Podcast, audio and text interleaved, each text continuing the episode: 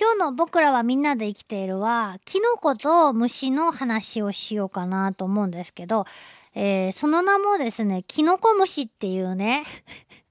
虫が実際にいるわけなんですけど、えー、よく考えたら可愛い名前やなと思ってね。で、キノコムシの仲間かどうかわからないんですけど、まあ、キノコに寄ってくる虫って実はたくさんいて、えー、その目的も様々なんですけど、ほとんどもうやっぱりみんな食べるために寄ってきてるわけなんですね。で食べる場所もいろいろなんですけど、キノコは私たちの生活の中でも実はなんかこう、森のキノコっていうと遠いイメージだけど、食卓にももうあの人工的に栽培されてるキノコとかね、えー、一番やっぱ日本の食卓で、えー、おなじみみなのは椎茸だと思いますけど、椎茸の栽培とかってもう300年も前から日本ではやってるそうですよ。でですね、そんな椎茸、あれいつだったかな？小学生ぐらいの時だったと思いますけど、生の椎茸をいただいた時に大分のね、椎茸の裏側ひっくり返したらひだの間に黒くてちっちゃい細長い虫がいっぱいいるのを見つけたんです。わあ、虫がおると思って全部つっついて出したんですけど、えー、たまに干し椎茸でもなんかこう椎茸のひだの間に黒くてちっちゃいものが挟まっているように見える時がありますね。で、それはまあ、あの、売ってる方としては虫がついてるっていうと非常に嫌がられるので、まあ、全然よろしくないことなんでしょうけど、えー、あ、椎茸、キノコ食べ、あ、虫食べるっちゃなっていう初めて認識したのがその時だったんですね。で、野外で見かけるキノコ、実はまあ結構あるんですよ。あの、山とか行くと特にね。で、そのキノコが人間の食用になるかどうかっていうのはもう別として、虫たちが食べてるキノコは、えー、みんなそのキノコにが好きな虫はどんなキノコでも好きかっていうと、やっぱりそういうわけでもなくって、日本で一番大きなキノコ虫、大キノコ虫という虫がいるんですけど、これもうね、えー、結構もうどこでも絶滅が危惧されている、えー、虫になってるんですけど私が椎茸で見たのは5ミリもないぐらいのちっちゃなやつだったんですけど、大きのこむしはその名前の通り、大きいとですね、えー、3.5センチ。大きいよ。これは大きいですよね。3.5センチぐらいになるそうです。えー、でもね、あのー、見たことないです、私はね。えー、なんでかっていうと、大きのこむしはね、あの、お何だっけ。猿の腰掛けが好きなんだそうですけど、えー、結構成熟したブナ林、えー、などに、え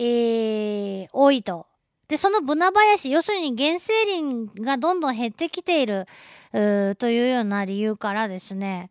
えー、オキノコムシはどんどんその数を減らしていると言われています。残念。だ、どんな、だって、どんなやつかっていうとね、想像できないと思うんですけど、細長で、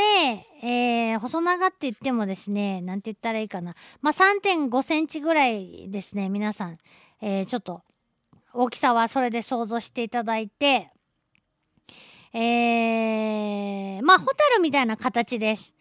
ね、源氏ボタルは皆さん想像できると思うんですけど、えっ、と、まあ、楕円形っぽい感じの、細長な感じで、ちょっと米付き虫を思わせるような風貌がありますが、胸のとこ、全体黒いんですけど、え胸のところがですね、赤字に黒のドットが綺麗に入った、なんていうかすごいデザインされ、デザインされた虫です。で、羽の肩のとこと、えー、尻尾のお尻の先の方に赤いもんがちょっと入ってるような、綺麗な昆虫なんですけど数がすごく少なくなってるそうなんです。じゃあキノコにはえー、一体ですねキノコにどういうふうにどんなものがいつも集まってくるのかってことなんですけど、まあ、キノコを食べるために集まってくる、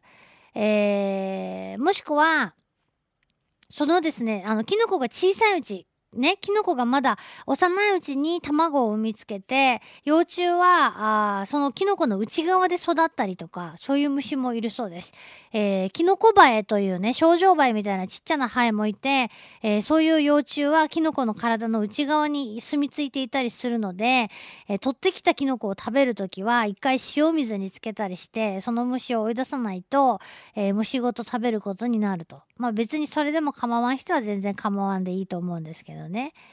えーその他はキノコにたかる虫に寄生するためにやってくる虫もいるそうです。それとか、キノコにたかる虫を食べるためにやってくる虫。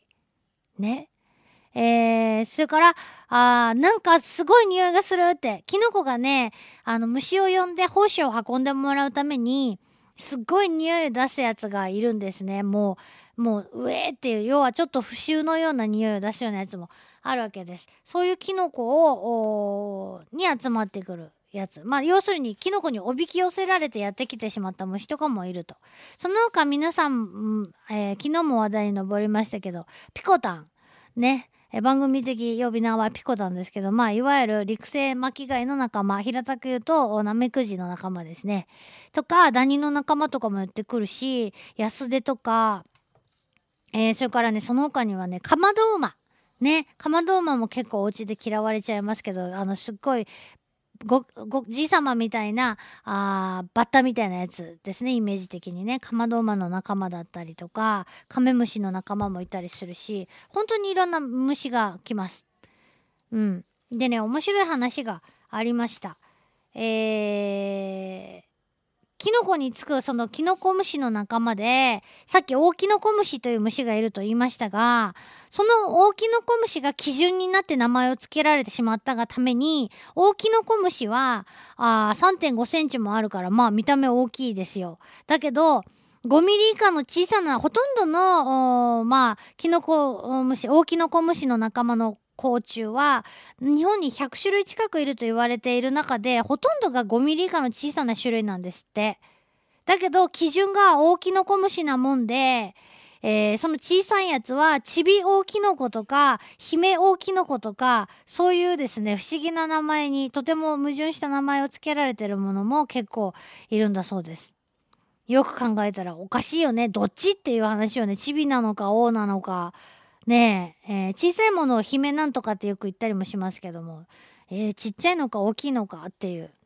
まあ、大きの小虫のちっちゃい仲間なんだろうなっていうのはわかりますけどもね。えー小さいやつはやっぱり目立たないので大きいものから目につくものから先に名付けられた結果なのかもしれません。さあ、キノコといえば、まあ、あのーなんちゅうかな、えー森とかで見かけてもね、うわ、これすごいと思っても、食べれるか食べれないかわからないけど食べてみたいなとはやっぱ思うわけですよ。で、もうやっぱり、えーキノコはほんとシャレにならないぐらい死ぬこともあるような成分を持ってるキノコもありますしね。気をつけないといけないわけですが、あのー昆虫はどうなのか？毒キノコを食べても大丈夫なのかっていうと実はね昆虫は毒だろうと毒じゃなかろうと意外と普通に無理無理食べてるそうです。やっぱ人と感受性が違うんでしょうねきっとね。えー、不思議なもんですけど。で幻のみたいなめったに生えてこないキノコに好んでつく虫もいたりしてめったにいないのになんで生きていけるのか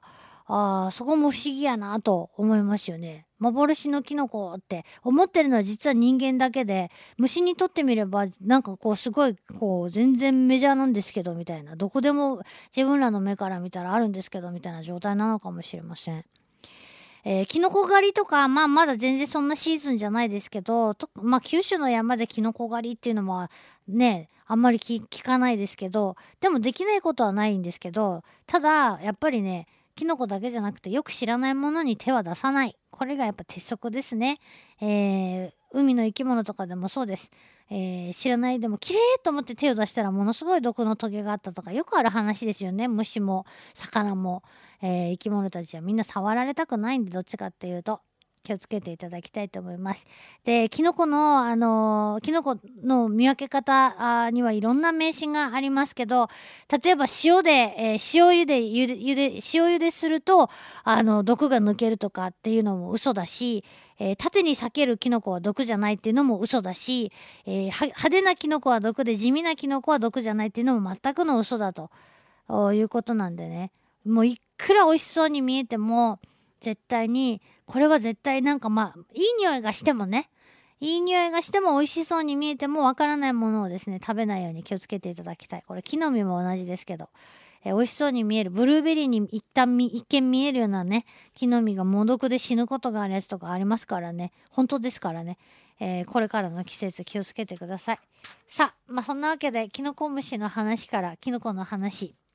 になってしまいましたが以上僕らみんなで生きているでした Love FM Podcast. ラブ f m のホームページではポッドキャストを配信中あの時聞き逃したあのコーナー気になる DJ たちの裏話ここだけのスペシャルプログラムなどなど続々更新中です現在配信中のタイトルはこちら Words around the world. 僕らはみんなで生きてる